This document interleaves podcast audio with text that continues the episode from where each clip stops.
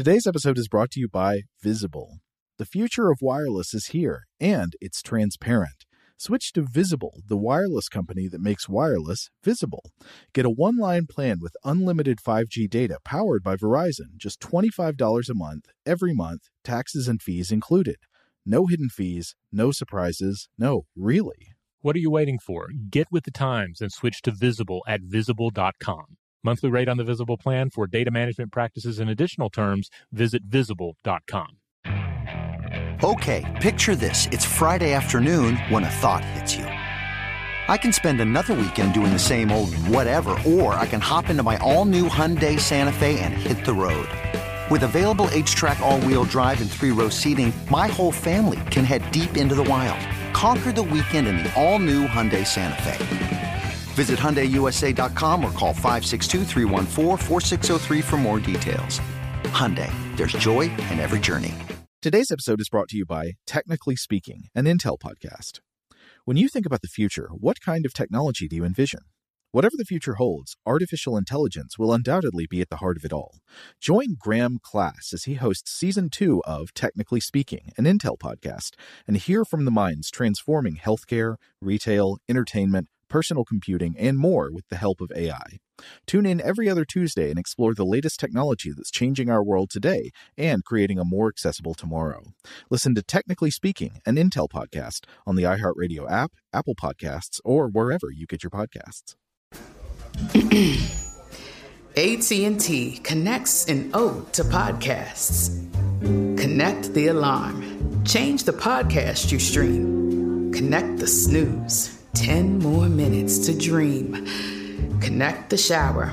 Lather up with the news, sports talk, comedians, or movie reviews. Connect with that three hour philosophy show. Change the drive into work in traffic so slow. Connect the dishes to voices that glow. Thank you to the geniuses of spoken audio. Connect the stories. Change your perspective. Connecting changes everything. AT&T.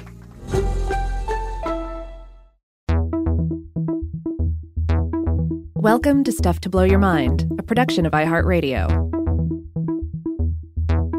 Hey, welcome to Stuff to Blow Your Mind listener mail. My name is Robert Lamb. And I'm Joe McCormick, and ooh, it's been a lot of groans over here lately because Carney, our loyal mailbot, has now been procedurally generating dad jokes, and they are not very good.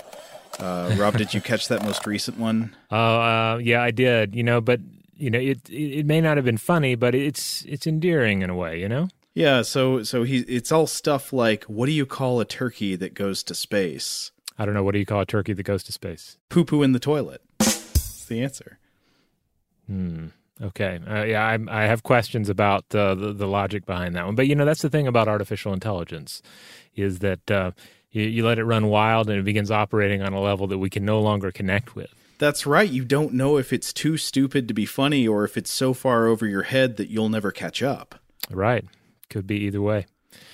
Uh, So, luckily, Carney is still obeying his basic programming. He is still bringing us listener mail. And of course, everybody out there, you're still sending us listener mail related to our Stuff to Blow Your Mind episodes, our Artifact episodes, uh, our Weird House Cinema episodes. So, once more, we have a selection of listener mail to consider. That's right. We've got the seasonal yearly inundation of dad jokes. And, uh, and we're very excited to get right into them. Rob, do you want to start off? Let's see. Uh, should I read this one from Brett about the Nile inundation? Go for it.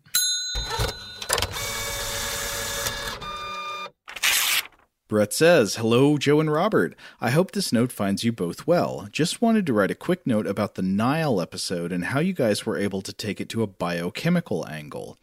You have had Daniel Whiteson on your show before, and he has mentioned a quote about the ocean that I forget in detail, but it goes something like, We left the ocean when we learned to take the water with us. Now it seems we should say we left the water's edge, not necessarily the ocean. Uh, now, I could be wrong about this, but I think we have had Daniel Whiteson on the show before. Uh, Daniel Whiteson is a physicist and one of the hosts of Daniel and Jorge Explain the Universe.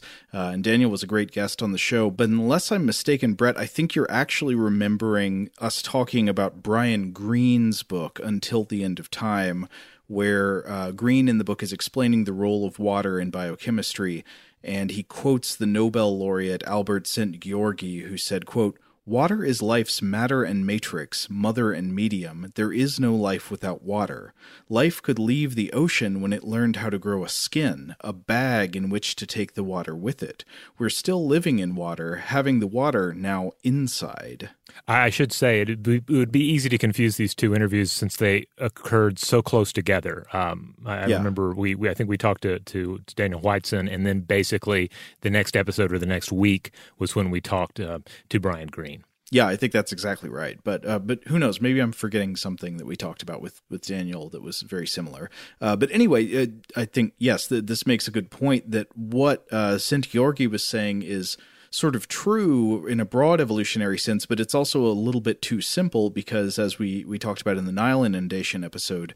Uh, you can't just have a cell be a bag of water. A cell actually needs to very tightly control and regulate what happens to the water contents inside it because of how dangerous water can be to organic molecules.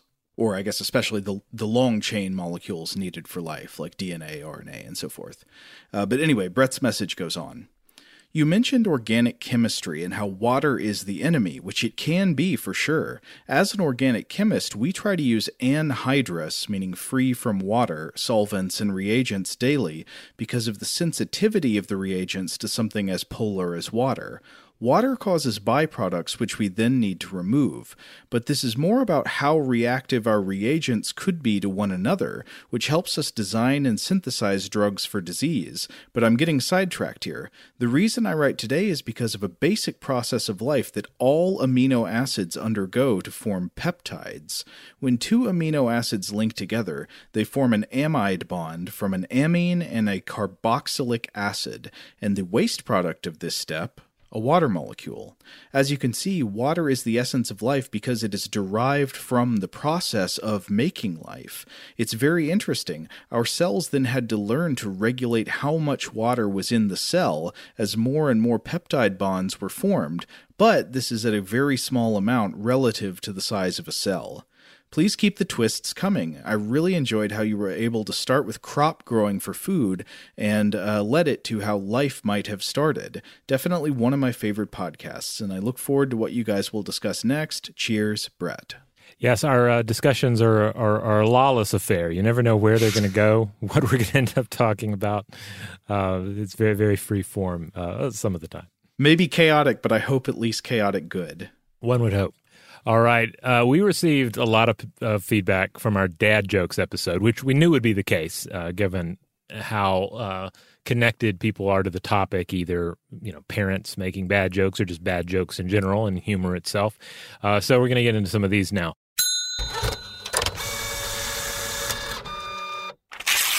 This first one comes to us from Mark.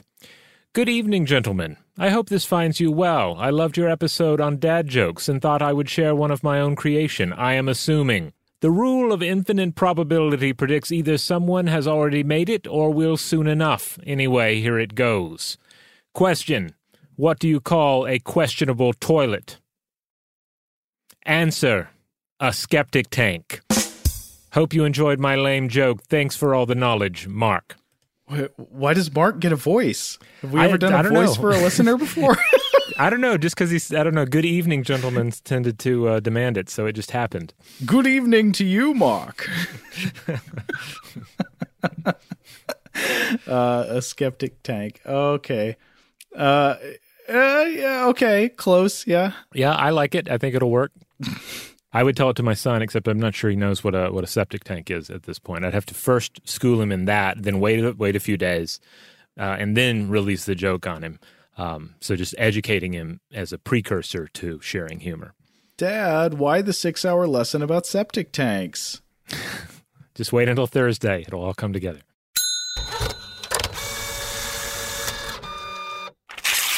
All right, this next message comes from Jim in New Jersey. Jim says, Robert and Joe, The purpose of dad jokes is to embarrass your adolescent children in front of their adolescent friends. If you can't embarrass your children in public from time to time, why even bother to have them? Jim in New Jersey. P.S. I didn't get the assassin joke until I listened to it for the second time. Oh, yeah, that one is rather tricky, isn't it? Uh, no, uh, this is a good point uh, that Jim raises, and uh, I think one that I don't know how much we've got into it, but I, I, think this does fall under the category of like the the teasing joke.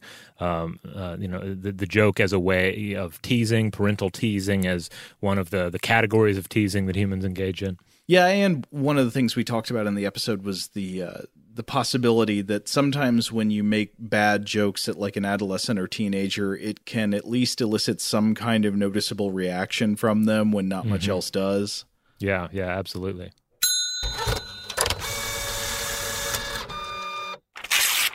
All right, here's another one. This one comes to us from uh, Sebastian.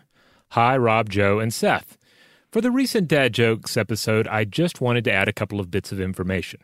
The first is that in French, or at least in Canadian French, the equivalent term to dad jokes is, uh, and forgive me, my, I, am terrible with the French, uh, les jokes de mon oncle, or, um, or uh, les blagues de mon monaco, uh, depending on your region. This translates not to dad jokes, but rather to uncle jokes with the understanding that dad ah. jokes in French are a lot more brown and blue than in English, and that it's considered to be the responsibility of the uncles to corrupt their nieces and nephews when the sister or sister in law isn't there to shush them. Many a Christmas dinner have led to comparisons of gravy ugh, to diarrhea as soon ugh. as the matriarch's attention is diverted in a French household. This is what we hear about that sophisticated French sense of humor that we Americans you know, just we can't get there. Yeah, Uncle Pierre. Um, uh, anyway, they continue. The second thing is that I take mild exception to your using the Army sleeveys joke as an example of a dad joke. Maybe it's more of a Canadian thing, but dad jokes here are usually considered more contextual and opportunistic. They tend to be cheap and fast and lack structure, and to be tied directly to observations in the immediate environment, such as pointing out things that look like a butt, or deliberately mishearing things. Oh, God, this is a big one. Mom says you should thank your dad, causes the dad to say, I should shank the cat. Uh, for this angle, dad jokes are more like riffing, albeit a more infantile type of riffing based on crass humor. Uh, yes, the mishearing things was um, was pretty big in, in my household, and also from I think from my dad. But I always I didn't know it was universal. I was kind of chalked it up to the fact that my dad's hearing uh, was a little uh, like his hearing was a little bit damaged. So mm-hmm. I think he oftentimes did not hear things all the way and found humor in them and then kind of pass that form of humor on to all of us so that we're all intolerable in, in conversations with other people.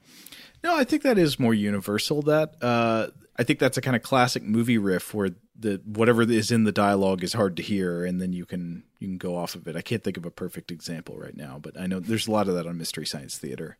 Yeah, yeah. Um, anyway, they continue. Similarly, there's a growing concept of mom jokes that I've seen more and more, at least among Canadians, whereas dad jokes are innocent and crass. Mom jokes tend to be more exhausted and beset upon, and oftentimes rather dark. So when a kid might say, I don't like broccoli, a mom joke would be to reply with, You're going to die of scurvy if you don't learn to ram that in your face. Or if you say, I don't think those shoes will go with that dress. And they reply with, Well, I guess I should just go lay in a ditch and wait for the cold grip of death. in other words, whereas the dad joke is exceedingly immature, the mom joke tends to be exceedingly mature. Jokes about death, disease, abandonment, and isolation, and other uh, darker topics, and usually with cartoonish hyperbole and either a deadpan or over the top delivery. But most importantly, mom jokes, like dad jokes, are contextual and can't be repeated unless in a similar context. Hmm.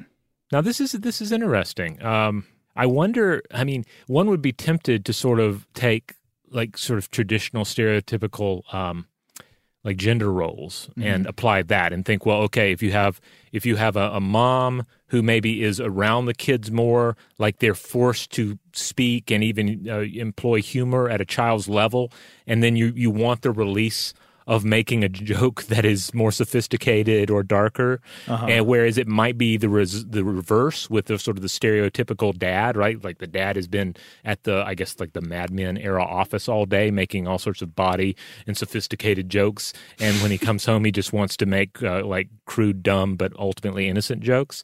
I don't know. Uh, I, I, I, like I say, that's probably a. a I'm, I'm sure that's a very simplistic way to look at it, and it's ultimately more complicated than that. But, uh, but I don't know. This is interesting. I'm very familiar with this kind of humor, but I guess I've never heard of it uh, conceptualized as a mom joke before. That's interesting. Yeah. Uh, anyway, they close out here with I think the point of dad and mom jokes is that they are the unwanted punchline to a setup that nobody made, like a parasite of laughs on a tense situation. A traditional joke with a standard setup and a standard punchline feel like they fall outside of this kind of humor. Domestic improv, in other words, at least to me. Hope things are well, Sebastian.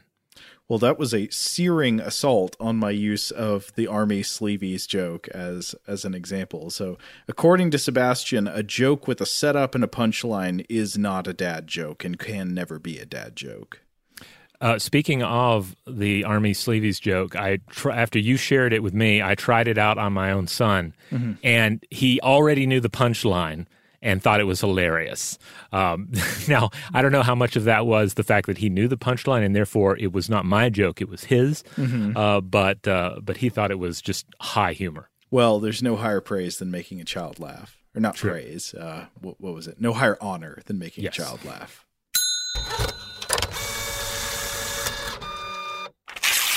Uh, one last one about dad jokes here. This one comes from Danny. She says, Hi, I'm a mother and love making my son groan with dad jokes, simply because it's fun to be able to annoy him a little bit.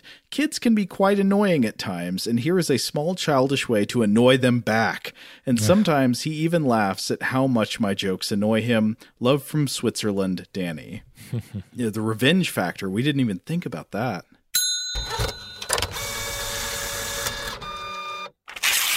All right. Uh, you ready for some spoons? Let's do it. Okay, this one picks up after we read a message from a listener on previous listener mail about a spoon that was designed to discourage left handedness, and it could only be easily used, at least with the right hand, because the bowl part of the spoon bent to the left. And we talked briefly about how I remembered at least one of my teachers in elementary school telling me that when they were growing up, left handedness was bullied out of them by adults who thought that there was something wrong with it. I don't know if it was a religious thing or just a sort of cultural, uh, you know, no, you need to suck it up and learn to use your right hand like you're supposed to. I'm, I'm not sure what that was, but Darren, uh, Darren has a story along those same lines. So Darren says, "Hi, gents. I've listened for years, but the latest listener mail episode really spoke to me." Back in 1981, growing up in South Yorkshire, England, our class teacher of German descent told us stories of him having his left hand tied closed as a child. He told us this almost apologetically, as he was aware his now right handed writing was sometimes difficult to read. Ironically, then at school, there would be an incident only a few weeks later where we were in the dinner hall having school lunch. The headmistress singled me out for having my knife in my left hand. She berated me, saying that I needed to eat right handed, and I tried but couldn't. Embarrassed to the point where I took a stand as a nine year old, I walked out of school, the headmistress furious at me, and my classmates cheering. All the way back home, yes, walking from school was a thing. My parents at first were annoyed I was home early, but when I explained why, my dad went down to the school, and let's just say that he made it clear that I'd continue using my knife with my left hand. I tell my daughter this story, and she is amazed that this was only really a generation ago. Thank you for hopefully taking uh, time to consider this email, and thanks for continuing to blow mine and my daughter's minds. Kind regards, Darren. Yeah, I mean that's that's it's crazy that that sort of thing took place. I mean, if, um, now it seems crazy, and, and I don't know. It's hard to imagine at the time how that would have how that f- was was was allowed. I don't know. It's just Yeah. it, crazy to think about. Okay, I'm getting more convinced that maybe we should do this as, as an episode. Look into like why is it that they were doing? I mean, was it just the idea that well, a lot of things are designed for right-handed people, and it'll be easier if kids learn how to use their right hands for things, or is it more like a I don't know, superstitious religious thing where it's like the, the left hand is the hand of the devil. Yeah, yeah. Um, I I remember there being at least a little bit of that uh, mixed in. Yeah, it's been a while since I looked at it. So yeah, we should we should think about coming back to this as a topic.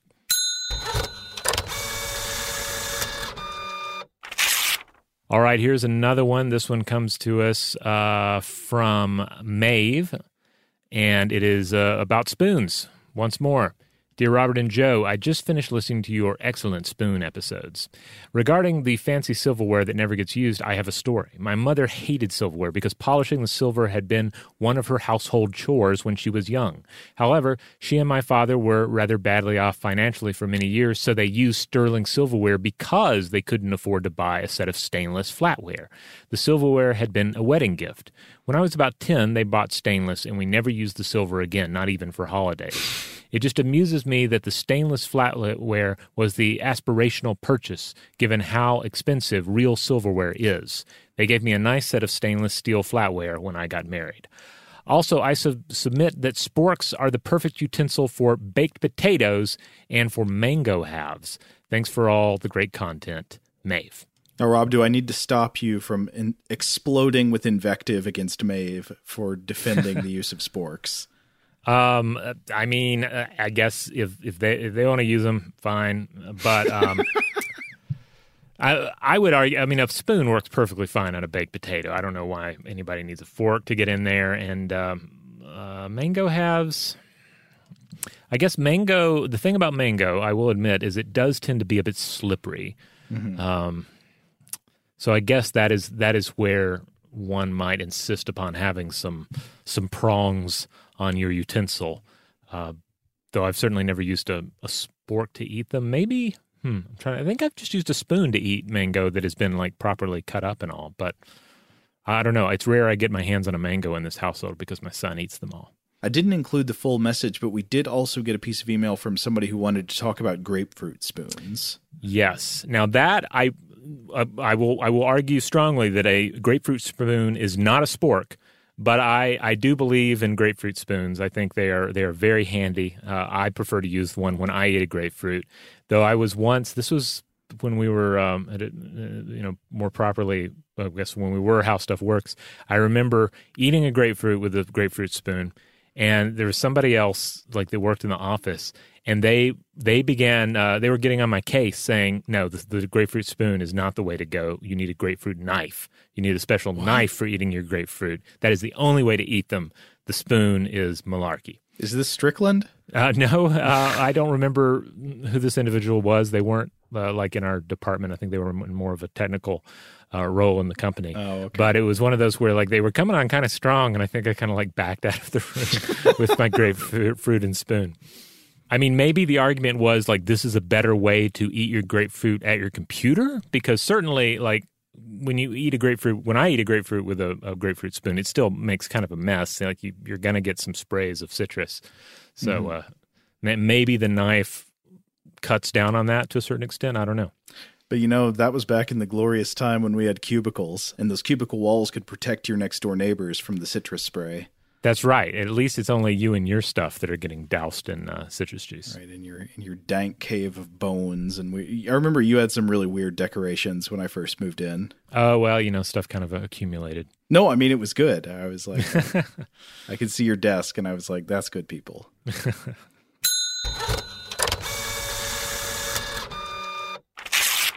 Okay, this next message comes to us from Paul. It is about sundogs and halos. Uh, Paul says, Hi, Rob and Joe. Just had to throw this link your way regarding halos and sundogs. One of the most impressive I've ever seen.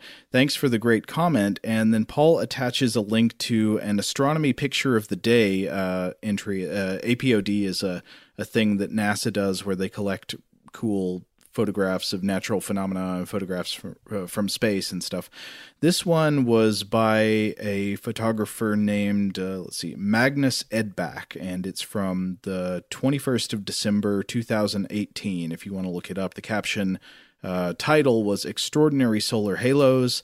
And this one is fantastic. The caption explanation says, quote, captured at lunchtime on a cold December 14th near Jättendal, Sweden. The image includes the relatively ordinary 22 degree halo, sundogs, or parhelia, and sun pillars, the extensive array of rarer halos has been identified along with previously unknown features. All the patterns are generated as sunlight or moonlight is reflected and refracted in flat, six sided water ice crystals in Earth's atmosphere. In this case, likely local contributors to the atmospheric ice crystals are snow making machines operating at a nearby ski center. That's interesting. But the yeah, you, this picture is worth looking up. It is gorgeous, and it looks almost like the Earth is plummeting down a tunnel made of suns. Yeah, this is impressive. It looks, I, it, I, I'm, I, it, it kind of seems like a cosmic church window to me, Yeah. or indeed like some sort of angelic visitation. It almost has like the makings of some sort of uh, inhuman face. Uh, it's this is gorgeous. But that's hilarious that this may well be aided by the utter artificiality of a snowmaking machine. It has angered the gods.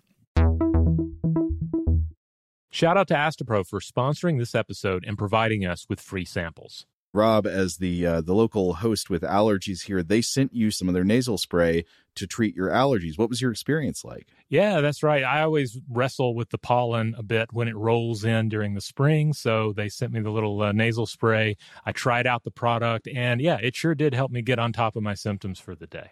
And it's so fast acting, uh, it was already kicking in before I left the house. Astepro is a first of its kind nasal allergy spray. It's the fastest 24 hour over the counter allergy spray. It starts working in 30 minutes, while other allergy sprays take hours. Astepro is the first and only 24 hour steroid free allergy spray. Astepro delivers full prescription strength indoor and outdoor allergy relief from nasal congestion, runny and itchy nose, and sneezing. Get fast acting nasal allergy symptom relief with Astepro. Go to asteproallergy.com for a discount so you can get Astepro and go today. A S T E P R O allergy.com. Astepro and go. Use as directed for relief of nasal congestion, runny nose, sneezing, and itchy nose due to allergies. Today's episode is brought to you by eBay. eBay Motors is here for the ride. Remember when you first saw the potential? And then, through some elbow grease, fresh installs, and a whole lot of love, you transformed a 100,000 miles and a body full of rust into a drive that's all your own. Look to your left, look to your right. It's official. No one's got a ride like this. There's nothing else that sounds like, feels like, or looks like the set of wheels in your garage. With over 122 million parts, you can make sure your number one ride or die stays running smoothly so there's no limit to how far you can take it. Brake kits, turbochargers, engines, exhaust kits, roof racks, LED headlights, bumpers, whatever your baby needs, eBay Motors has it. And with eBay Guaranteed Fit, it's guaranteed to fit your ride the first time, every time, or your money back. Plus, at these prices, well, you're burning rubber, not cash.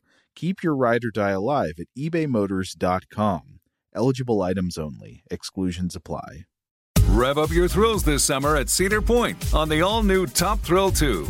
Drive the sky on the world's tallest and fastest triple launch vertical speedway.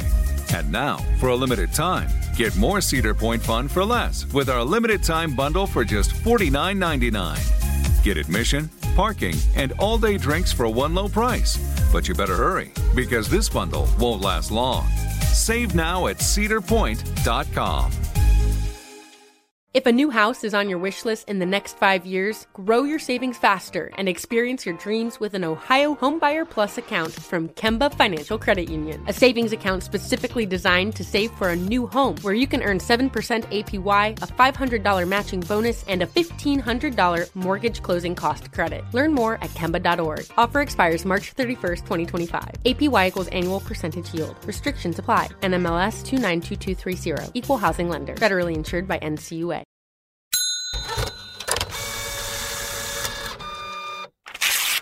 All right. Uh, for this next one, if you're listening on a device that has a way to speed up things, uh, speed up our voices, uh, go ahead and speed us up to about 3x. because uh, it will be appropriate. This one comes to us from Jesse. Dear Robert and Joe, on the most recent listener mail episode, 32221, someone wrote in mentioning that they listened to podcast up to three times speed. Robert, you mentioned the, that while you were listening to sped up audio, you feel like your mind speeds up to keep pace and you find it unsettling. Joe, you notice that it affects the way you perceive the speed at which someone is speaking in regular conversation. I too have, uh, have sped up podcasts to get through backlogs. I notice that when I listen to podcasts at a higher speed, I feel increased stress as my mind has to work harder and pay closer attention so I don't miss anything. But more than that, if I listen at increased speeds for a few days or more, I feel like it starts to affect my own speech. I notice I tend to speak more quickly, which means my mind can't always keep up and I end up tripping over my words. Another thing I've noticed is when I slow down a conversational podcast, such as Stuff to Blow Your Mind, to around uh, 0.8 times, it has a subtle relaxing effect. This intuitively makes uh, sense.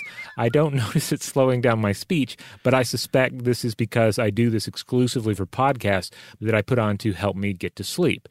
This is not when I do most of my podcast listening, so perhaps it doesn't uh, have to have as much of a chance to mess with my head as it would during the day. One last thing. As other listeners have admitted, I too have listened to Stuff to Blow Your Mind to get me to sleep. When uh, it is your turn, though, uh, it is a vault episode that I turn to. That way, I don't feel like I am missing out on anything. Please know that you are not boring, just calm and relaxing. Stay brilliant, Jesse. Oh, thanks, Jesse. Oh my God, I can't imagine listening to us at 0.8 speed. yeah, that sounds so drunk, just hammered. Uh, yeah, if you if you heard me laughing a little bit or uh, through, through my reading of that, it's it's uh, yeah n- not not because there's uh, I'm I'm I'm judging Jesse for doing this, but I'm just imagining that if I did that, it would be kind of like nightmare juice because I have like literally had nightmares in which voices are slowed down, mm-hmm. so it's not something I really um, I really like, but I could I could see where it could be relaxing for someone else. I mean, you and I both have Tennessee speech anyway, which is already on the slower side of accent pace, and mm-hmm. uh, oh man, that I that would be rough. But anyway, it's interesting to, to, to hear from everyone. You know, just uh, it, there's so many nuances to how people listen to podcasts that uh, it's always interesting to, to, pick up on what the trends are. And I guess it, well, it used to be not as easy to do this, right? I mean, when did iPhones and so forth start getting that um, that speed up, slow down option? Oh, I don't know. I feel like that's app dependent for me. Yeah. Depends on what I use to listen. Google Podcasts will, will let you pick pretty much any speed you want. Yeah. But of course, they're also like trying to shame you into listen to everything. I notice, like uh, when yeah. I use it, um, it's like I go to a podcast I haven't listened to in a few days, and it's like, "Have you given up on this podcast? Do you still want to be subscribed at all?" And I'm like, "Yes, I just wasn't in the, the car for a few days. I still want to keep up with it. Don't make me feel bad just because I just because I'm like, you know, a, a few dozen episodes behind, I'm going to get to it. But seriously, we love you, Apple. Okay.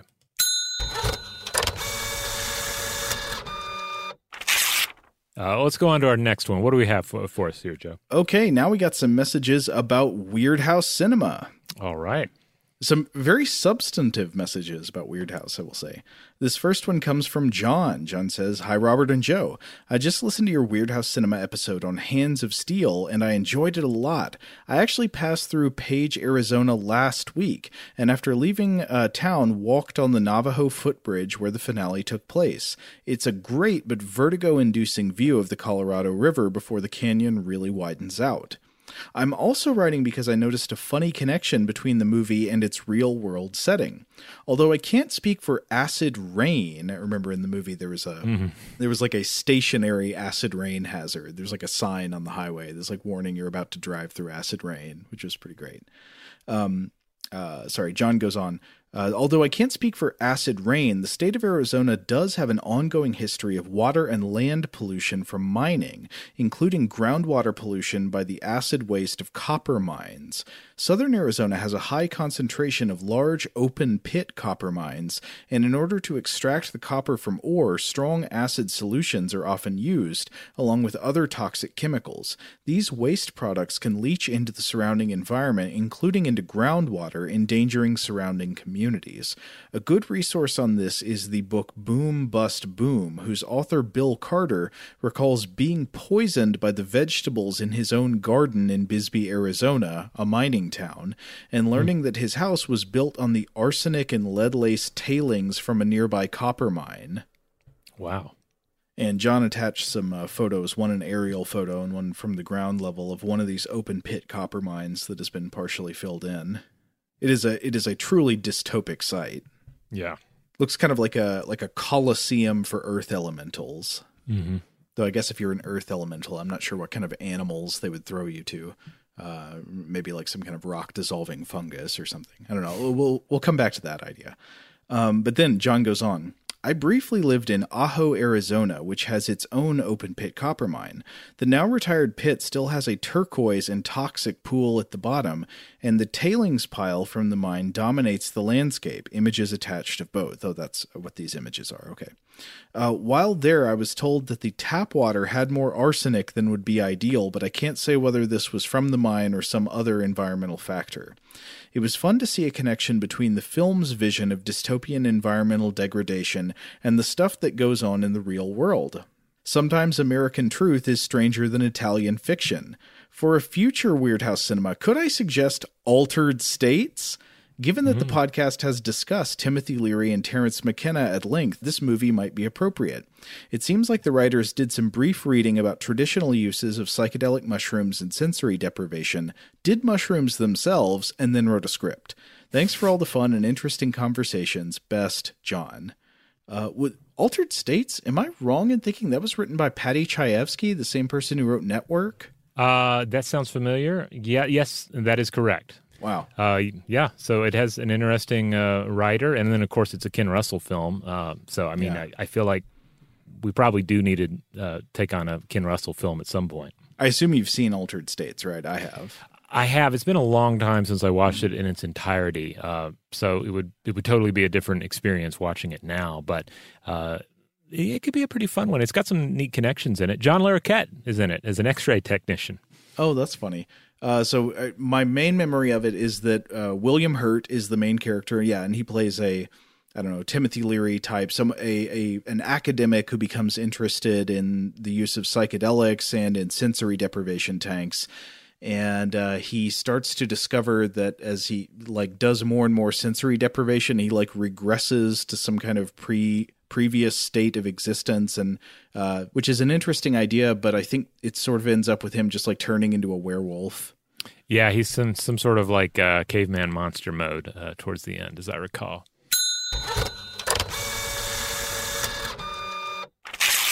But in an interesting coincidence, this next piece of listener mail also concerns sensory deprivation. All right, this one comes to us from Dan. Uh, Dan writes, Dear Robert and Joe, I made the unfortunate mistake of watching the Janet um, uh, Agron video of Teddy Bear that Robert posted on his Muta Music blog, and now I am trapped in the Hellraiser Labyrinth dimension just as Joe had warned. I should have listened. While the pain and anguish has been unbearable, and my suffering soon to be legendary, my Cenobite masters have permitted me to send you this listener mail. By the way, they're big fans of your show. Earlier this week, I was going through the show's archive and listened to the Creepypasta Experiments episode that Robert did with Christian.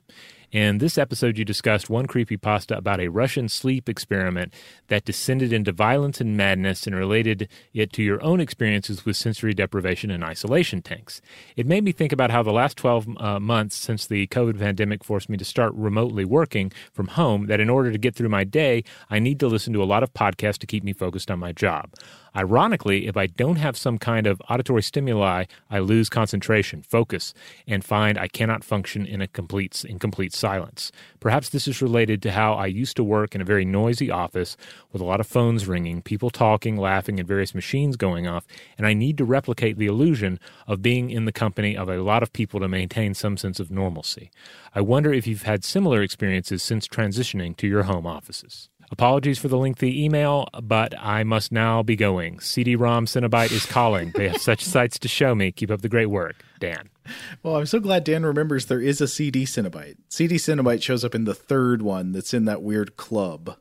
Yeah, I think he's uh, what is he's like several ideas kind of slammed together, right? He's um, He's like a bartender, I think. gets a- bartender and a DJ and like a CD face. Um, uh, at times, uh, we may have to do uh, Hellraiser three, Hell on Earth, at some point because it is kind of like the Gremlins two of Hellraiser Ooh, films. yeah, you know, yeah. um, or every everybody at the, the writing table gets to uh, design their own Cenobite for the movie.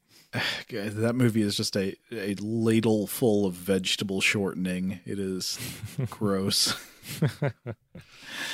okay, uh, wait, what was I going to say? Oh, yeah, well, this is an interesting idea, Dan. Yeah, I sometimes find that uh, certain types of music and noise can help me focus on tasks, but not any kind of music or noise. And uh, I don't know. It, I guess it depends on what kind of work I'm doing. But yeah, there can certainly be a thing, I think, for some people where it, it can be harder to focus if you have less stimulation, because if you have less stimulation, you're more likely to let your mind start to wander. You know, pe- Yeah. people who are prone to rumination, and then you get distracted by your thoughts. Yeah, I mean, I, I can't take silence at all. Like I, I'll I'll be listening to Depeche Mode, and they're like, "Enjoy the silence," and I'm like, "No, that's why I put you on Depeche Mode, so I don't have to hear the silence. Now, just keep singing, so I don't think too hard, uh, uh, or something to that effect. I don't know. You know, it, it varies. There's different depending on where I am during the day. Uh, I might need something more ambient, or or or something a little more um, complicated. But then also, it's like we live in such an area that I, if I'm sitting out on the front porch working, like I don't really need any music. There's just plenty of noises going on. Like there are multiple trains going by. There's traffic. There are dogs. There are lawnmowers. Uh, there, there's plenty of, of auditory stimuli uh, to keep me on task. You know, I got to say, one of my all-time now uh, productivity albums is an album that I never heard until you shared it with me. It's Biosphere: The Petrified Forest. Oh yeah, that one's so good. I put that one on to work all the time. I mean, all the time. That's a, that's a good one. Yeah, yeah. Uh, yeah, can't beat Biosphere. Uh, play play a lot of Biosphere. I also play a lot of Steve Roach. Um, yeah. Listeners out there, let us know. Do you have particular ambient or even not so ambient tracks uh, or artists that you turn to, uh, to to work either during the pandemic or you know just in general? Uh, let us know. We're always uh, always looking for listening suggestions. Oh, another good one that I've been listening to lately to work is Cluster Zuckerzeit. Yeah. Oh, that's good. Uh, old, yeah, older older stuff, but but great. Still stands the uh, the test of time.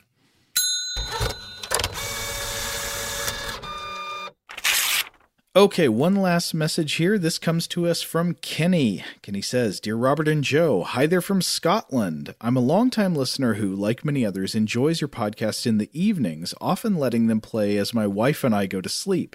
This leads to some very confusing blended episodes as we fall asleep to a discussion about Jovian moons and wake up in the night to a debate about ancient fungus.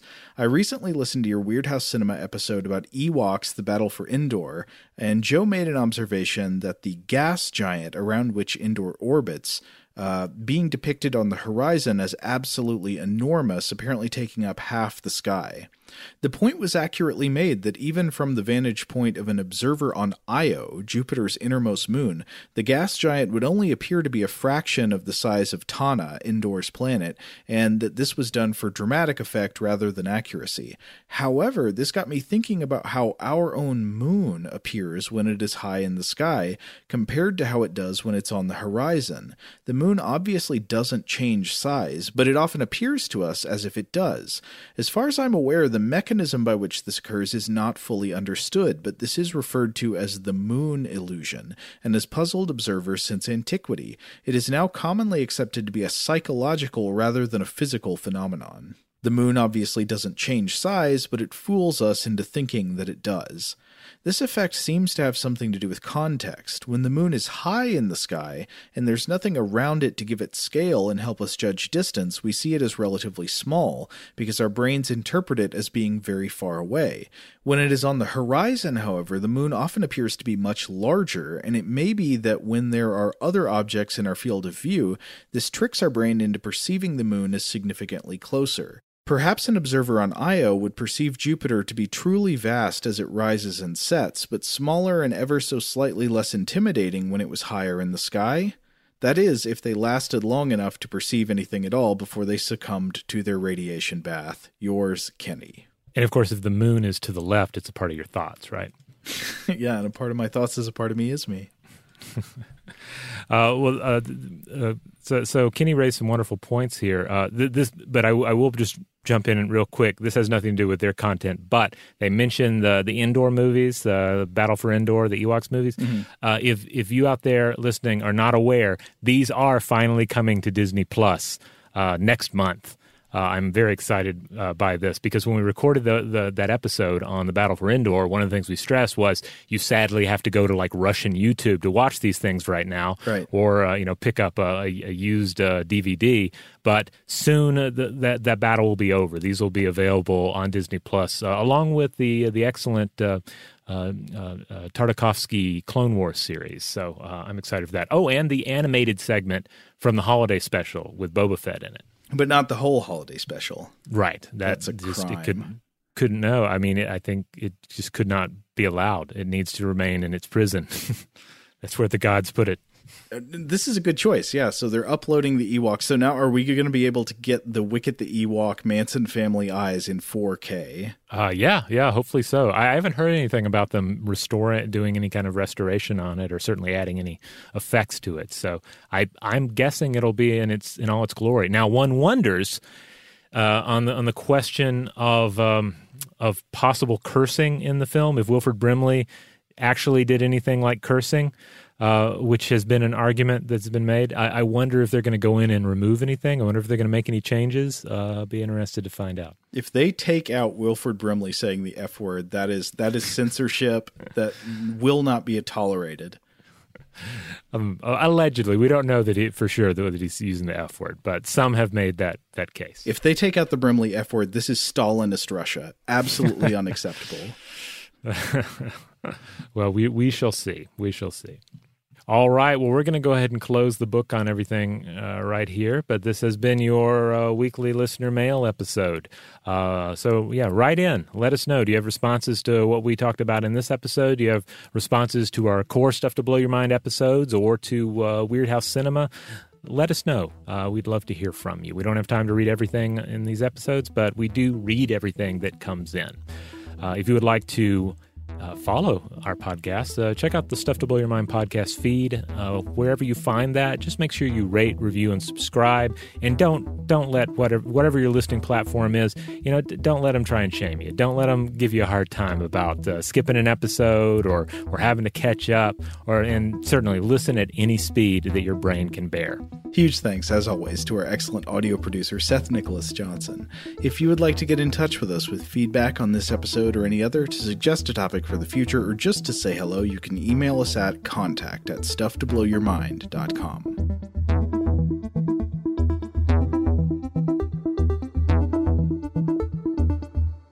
Stuff to Blow Your Mind is a production of iHeartRadio. For more podcasts from iHeartRadio, visit the iHeartRadio app, Apple Podcasts, or wherever you listen to your favorite shows. Today's episode is brought to you by Visible. The future of wireless is here, and it's transparent.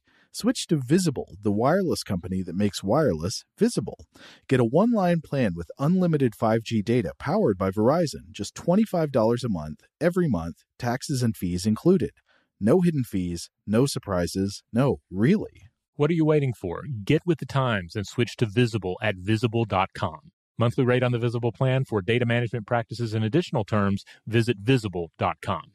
Rev up your thrills this summer at Cedar Point on the all new Top Thrill 2. Drive the sky on the world's tallest and fastest triple launch vertical speedway. And now, for a limited time, get more Cedar Point fun for less with our limited time bundle for just $49.99. Get admission, parking, and all day drinks for one low price. But you better hurry because this bundle won't last long. Save now at cedarpoint.com. If a new house is on your wish list in the next five years, grow your savings faster and experience your dreams with an Ohio Homebuyer Plus account from Kemba Financial Credit Union. A savings account specifically designed to save for a new home where you can earn 7% APY, a $500 matching bonus, and a $1,500 mortgage closing cost credit. Learn more at Kemba.org. Offer expires March 31st, 2025. APY equals annual percentage yield. Restrictions apply. NMLS 292230. Equal housing lender. Federally insured by NCUA. This is Malcolm Gladwell from Revisionist History. eBay Motors is here for the ride. With some elbow grease, fresh installs, and a whole lot of love, you transformed 100,000 miles and a body full of rust into a drive that's all your own.